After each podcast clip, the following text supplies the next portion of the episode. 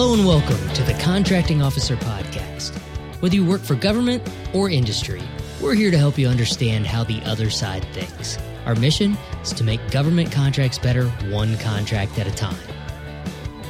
Join us today and learn about the different types of contract incentives and why it's so important for both government and industry to understand what is really being incentivized. All right, let's get started.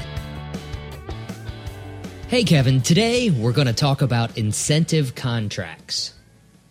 We are. Incentive contracts are complicated. They can cost you a lot of time and money if you do them wrong, and performance can be a train wreck afterwards if you don't understand them. So let's go through this. All right, what are we talking about today? Incentive contracts. This is the this is the good part. There, you have to think about the contract type continuum to understand how incentive contracts fit. So on the extreme of one side, there's a firm fixed price contract where the contractor has full responsibility for the performance costs and whether they make any money or, or lose money. It says, deliver me one of these for this much money. Boom, done. On the far other side of the continuum is a cost reimbursement contract. This is where the contractor has minimal responsibility in air quotes for the performance costs and you negotiate up front what what is your estimate of the total cost and you put a ceiling on that and you are going to earn a fixed amount of profit for that. Along the way as you're performing the contract if you spend less or more you get that same amount of profit. So i've roughly described in enough detail for this episode what a fixed price and what cost reimbursement is. What is an incentive contract? Incentive contracts, there are three, they're in between those two, right? So there are three basic things you can incentivize there's cost, the savings of the cost to be shared, potentially, may or may not be shared. How much cost are we saving? You can incentivize that. You can also incentivize performance. Incentives to motivate better performance, for example, would be a performance, and we'll define better any way you want in the contract. And then the third type is you can incentivize delivery. And the idea being that incentivize someone to deliver faster or in a different quantity, et cetera. But again, you can specify that. But the three things you can actually incentivize are cost, performance, and delivery. We start thinking about incentive contracts early in the process. So to link this to our acquisition time zones, zone one, requirement zone, two, market research zone, three, RFP zone, zone four, the source selection zone in the market research zone, in zone two, is when you first should start thinking about whether incentives make sense for this. They get locked in during the RFP zone, and then, of course, you deal with the consequences for good or bad when you get to the execution zones. And let's let's foot stomp for a second that the sooner in this process the communication about whether or not incentive contracts make sense, foot stomp, market research zone, the sooner you start that, the better off you're going to be. Okay, it's FAR time. Let's read our quote from the FAR. Where does incentive contracts live in the FAR? It's it's FAR 16.401, and this tells you when it's appropriate to use incentives. And the the I'm, I do not want to read this exactly, but it pretty much says when fixed price is not appropriate, and you think that you can achieve one of those goals that you just talked about lower cost, improved delivery terms, better technical performance. You think you can achieve one of those or all of those by adding incentives to it. 16.401a says that you're going to relate the amount of profit or fee payable under the contract to the contractor's actual performance. And performance can be any one of those three things again, cost, delivery, technical. Incentive contracts are designed to help you meet these acquisition objectives. In order to do that, 16401A1 says establishing reasonable and attainable targets that are clearly communicated to the contractor. How do you do how do you establish reasonable and attainable targets and make sure that they're clearly communicated? It's like you just said, Kevin. You have to talk. Industry and and government have to talk great time to do this during the market research zone before you have everything locked down in the RFP. Let's talk about what what is a reasonable target? What can industry do? What can they not do? And make sure that that's what your contract is incentivizing. And one thing to add on to that is if the first time the incentive shows up is in the RFP, in the final RFP, it creates a whirlwind, I guess we'll say a, a, a, giant pile, say it that way, a giant pile of questions from industry. Because now, and, all, and by the way, all those questions then have to be answered publicly. So do not ever wait Do until the final RFP. Yeah. Do not ever wait until the final RFP to put the news, I guess we'll say it that way, out to the to the contractors that this is going to be an incentive type contract because you're going to get an crazy amount of questions and you're going to have to answer all of them because the final RFP is out. So think about that kind of thing again earlier. Let them know at a, at a minimum as a draft RFP because if they say, yeah, we don't want to incentivize that or or hey, we're going to lose money if you incentivize it that way, you got to find that out now. Don't wait until after RFP. So we're still in the far t- part of the conversation here. 16401A2 says you're going to help you're going to obtain your acquis- acquisition objectives by including appropriate incentive arrangements that are designed to motivate contractor efforts that might not otherwise be emphasized. Do you have, a, do you have an example for when you might do that? I do. And so the simplest way to think of this is you have a product that you need to replace, and that product is costing you five bucks a day to maintain. And so when a new product that you're now doing a source selection for, you've awarded a contract for, and that co- that that new product is going to replace the old product, and you want to incentivize the contractor to give you a a faster delivery of the new product because it's cheaper to maintain the new product than it is to maintain the old product. That kind of stuff is a big deal. So the government would spend money to incentivize the contractor to deliver earlier because it's going to save them money overall because they don't have to maintain the old thing. yet.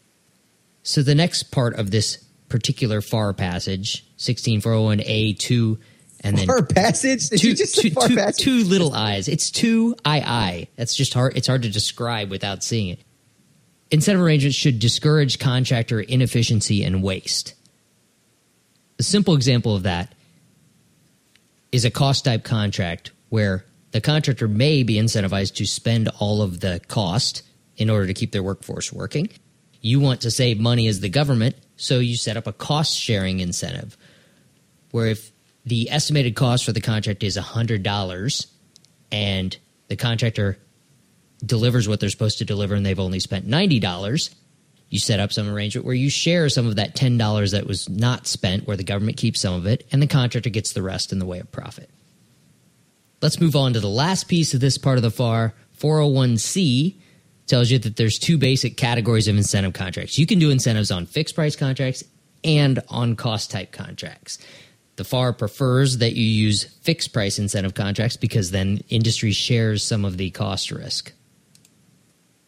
Let's talk about different types of incentives. Give some examples of these things. So, the first thing that I'd like to mention is not actually a contract incentive, but options. We've talked about options on contracts an option to extend the term of the contract or an option to deliver more of something. It's not actually called an incentive, but it is an incentive. If the government is happy with their product, what they're getting, they will exer- they can exercise an option to get more of that. If they're not happy, they're not going to exercise the option. So it is an incentive, but it's not in this part of the FAR. It's a, technical difference, but it's actually correct. So here's one that actually is a specifically is an incentive award fee. Award fee is subjective. It's subject. It requires an award fee plan. It's a subjective way to give a company additional fee. Then there's award term. An award term basically says we're going to give you an additional years or additional amount of quantity on this contract. So the simple example would be a five-year contract, and there's an award term. If you perform well enough, we add you know two years, two option years, that kind of thing. That's objective or subjective, meaning they say if you meet these metrics, then you get two more years, or if we decide you do a good enough job, you get two more years. So that one can go either way. Then there's cost sharing, which which Paul you mentioned a minute ago, Yeah. as far as how individual costs are shared. It's kind of simple. It's, it is what it sounds like. Savings are shared Another- between the government and the industry, is what I was trying to say. There you go. Better way to say it. And then performance bonus is another type. So, for example, you say, I need this item to weigh five pounds. but I'll pay you a little bit more if it comes in at four pounds because that's it's a threshold versus objective kind of conversation. Which I don't want to get sucked down that rabbit hole, but you get the basic strategy. Is you're getting an additional bonus of some sort for performing a little bit better, and it, you could define that better any way you want in the contract. And the last example we'll kick through is the delivery incentives. It's essentially you deliver faster. So this think of this in terms of if you know what liquidated damages are. Liquidated damages is every day that you're late, it costs X. So, example would be if you're building a building for every day that it, that you're late, you're going to give you know five thousand uh, dollars. You're going to lose five thousand dollars in profit. All right, so that's liquidated damages. Is that you have a you have a negative incentive to to deliver on time. A delivery incentive in this case, it's the opposite of liquidated damages, meaning that instead of penalizing you for being late, I'm going to incentivize you for being early, and that's what a delivery incentive looks like. And again, you can put that on delivering a product faster. You can do you can do that on delivering in different quantities. In there's a, it's wide open. but the basic idea is you're doing something faster. In each case, these incentives need to be able to be defined and they need to be valuable. And most importantly, they need to be trackable. It needs to be something that both sides understand how we're going to evaluate whether or not you've met whatever criteria there are in order to receive this incentive. Don't forget that the more complicated you make these incentive criteria, the more administration that it requires. So the complexity drives a lot of confusion into the process, gets a lot more people potentially. Make sure that you understand what you're getting into. For example, I bought satellites. The technical performance incentives on satellites required some kind of advanced math degree and probably an engineering degree just to, to get an idea of what they're talking about. When it came time to calculate these things, it took a team of people on both sides, on, on the industry and the government side, to run the calculations and agree on whether or not those calculations are correct before you can even apply them to the incentives. This ain't always easy. I've worked a, a lot of award fee contracts. And not only do you have to write an award fee plan up up front. Then you have to administer that plan, and it, it requires a lot of people. In the case of a of an Air Force award fee contract for a system, a general was the uh, the fee determining official. So imagine all the people it took that you had to get through before you could brief the general and get a decision. In some cases, I mean, it's a billion dollar contract. It's worth it. But if you're not at that stage, it's not really going to be worth it. So think about that kind of stuff before you spend your time on this. It's a great idea if you do it simply and by the way, you don't have to spend weeks on that. You just got to think about what, how complex is this process going to be, and is it going to be? You can only incentivize two things, and that's all you're going to be briefing the fee determining official on. In our case, we had you know, metrics all over the place, kind of like your your story with the uh, satellite. It it can get crazy in a hurry. So flee from complexity. it, which leads me right to because of perceived abuse of incentive and award fees and the what I think is just they got so complex that they almost became useless. But because of that, the FAR actually says that a determination finding has to be signed by the head of the contracting activity. So this is somebody pretty high in the chain. They have to sign a document that justifies the use of an incentive or award fee kind of contract. It has to say it's in the best interest of the government. So somebody high up in the chain, somebody important on the government side has to say it's worth all this extra administration to do this. And that I'm sure that that's now in the FAR to make it less fun to do an award or incentive fee contract. I think people were just throwing them out there without thinking of all the ramifications and all the work they cause. As a result, the FAR now just lightly discourages the use of them by making you get somebody important to approve it. So, why is it important to understand contract incentives? For me, this is the creativity that's built into the FAR. We talk about the thinking part of contracting. This is a great example of that. Is that understand what you're really signing up for because incentives is it's you have lots and lots of options, and with lots and lots of options comes lots and lots of things to overcomplicate. And what else can it do? So the law of unintended consequences really applies to incentives. So also remember, for every action, there is an equal and opposite reaction. So, so there's lots of laws that apply here. The incentives actually compete with each other. And they compete with rational behavior. And what I mean by that is if you have a cost incentive and a performance incentive, you can't get both the lowest cost and the best performance. It's very unlikely that those two things are aligned from an incentive perspective. So, which one wins out? You're kind of in a faster, better, cheaper pick two, or maybe even pick one. You can you can't incentivize all three of those. And so think of it this way: is that, and we, we may have talked about this graphic before, but think of the, the cost, schedule, and performance as a triangle. And so when you each each corner of the triangle is one of those three. Every time you move one of those corners, you sh- change the shape of the triangle. So that's what we mean by them interreacting. Is it makes it makes it very hard for all three sides of the triangle to remain the same length if you're moving them around. And because of that, back to another FAR reference. I know we've talked about had lots of FARy things in here. FARy 16402-1 actually says no incentive contract may provide for other incentives without also providing a cost incentive or constraint. And the reason that's there is if you have incentives to motivate better performance, you're going to get better performance. But if there's no cost constraint on there, you'll also blow your budget right away because the contractor industry is only motivated to give you that better performance to make more money. If you're paying the cost, they don't care how much it costs you. Yeah, this goes under the rule of given unlimited time and unlimited money, anything's possible. so the example, the example would be if you say, "I want this motorcycle to go 100 miles an hour," but you don't tie some cost to that. Well, they're going to keep spending money until it happens, and it, yeah. so that's that's why that's in there. Now, the other side of this is when it says constraint because the, the language of it, it says providing a cost incentive or constraint. The constraint refers to a firm fixed price. So what, what we're talking about right here is if it's a cost type contract and, and, and you're only incentivizing performance and they're going to spend the money until they hit the performance incentive. But on a firm fixed price contract, they're, the contractor's not going to perform at a loss.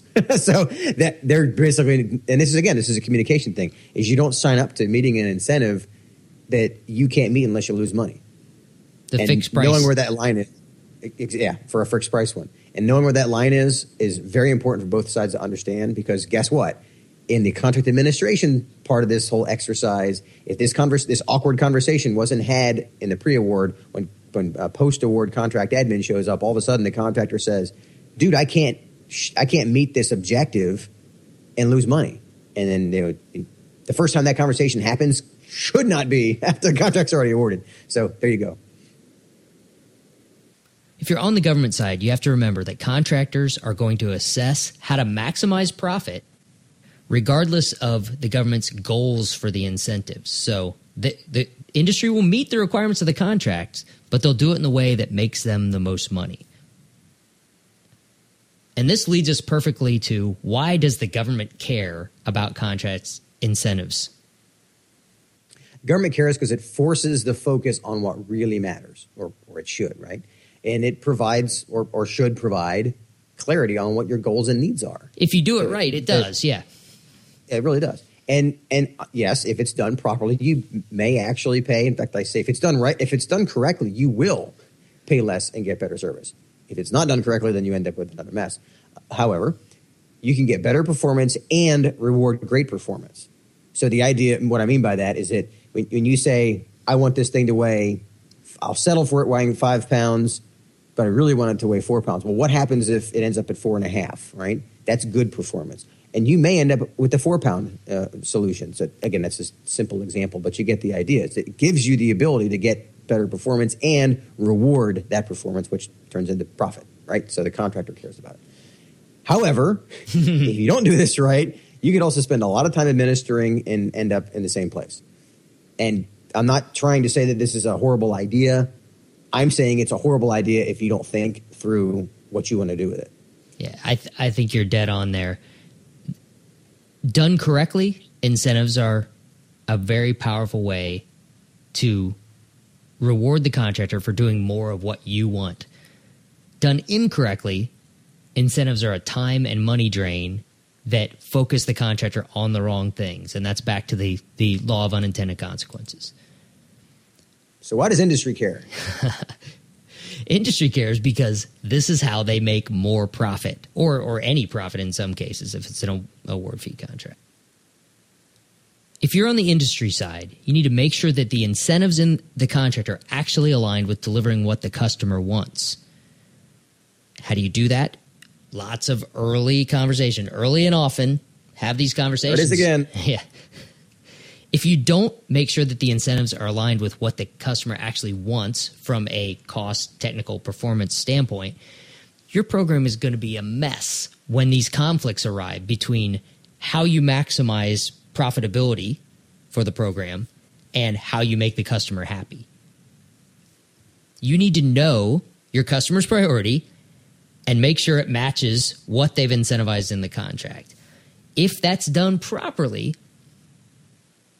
your focus on profitability exactly matches what really matters to the customer from a cost, delivery, or technical performance standpoint.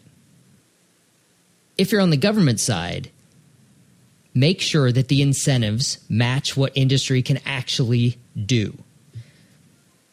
Don't expect that you can incentivize somebody to, deli- to deliver something next week that takes six months to manufacture.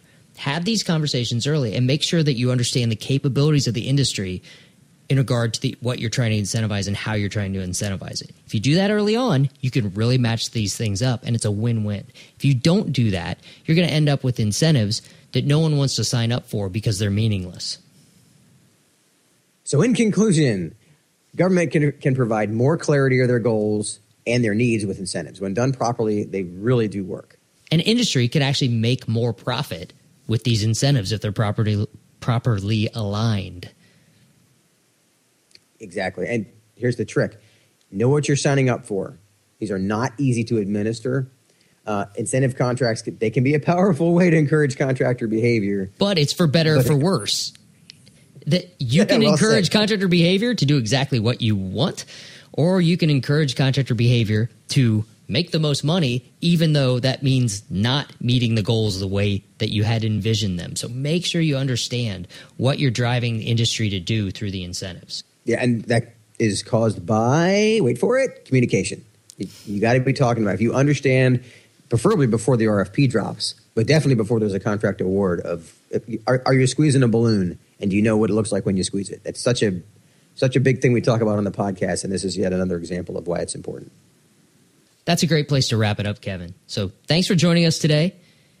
If you like the CO podcast, we ask you please tell a friend. If you're listening to the podcast during your commute, if you're at a red light and you have a chance, grab your phone, text a friend, tell them about the CO podcast. Don't forget that we want to hear what you want to hear about. If you have an idea for a topic that you'd like to know more about, go to the Contracting Officer Podcast website, contractingofficerpodcast.com, hit the contact button, let us know what you think. Remember, if you need help with the government market, you can join the Skyway Connection community. Go to skywayacquisition.com slash connect, and you can use the promo code podcast to try it for, free for a while. Also, we're going to start doing free webinars. So go to skywayacquisition.com slash free webinar, and you'll be able to, to really see inside the community, and we, we run them continuously, so you'll be able to see what, where you can get help. And that's it for this one. Have a good day. Talk to you see later, you, Kevin. Thanks for joining us. As always, if you have questions, comments, or complaints, send me an email at paul at contractingofficerpodcast.com.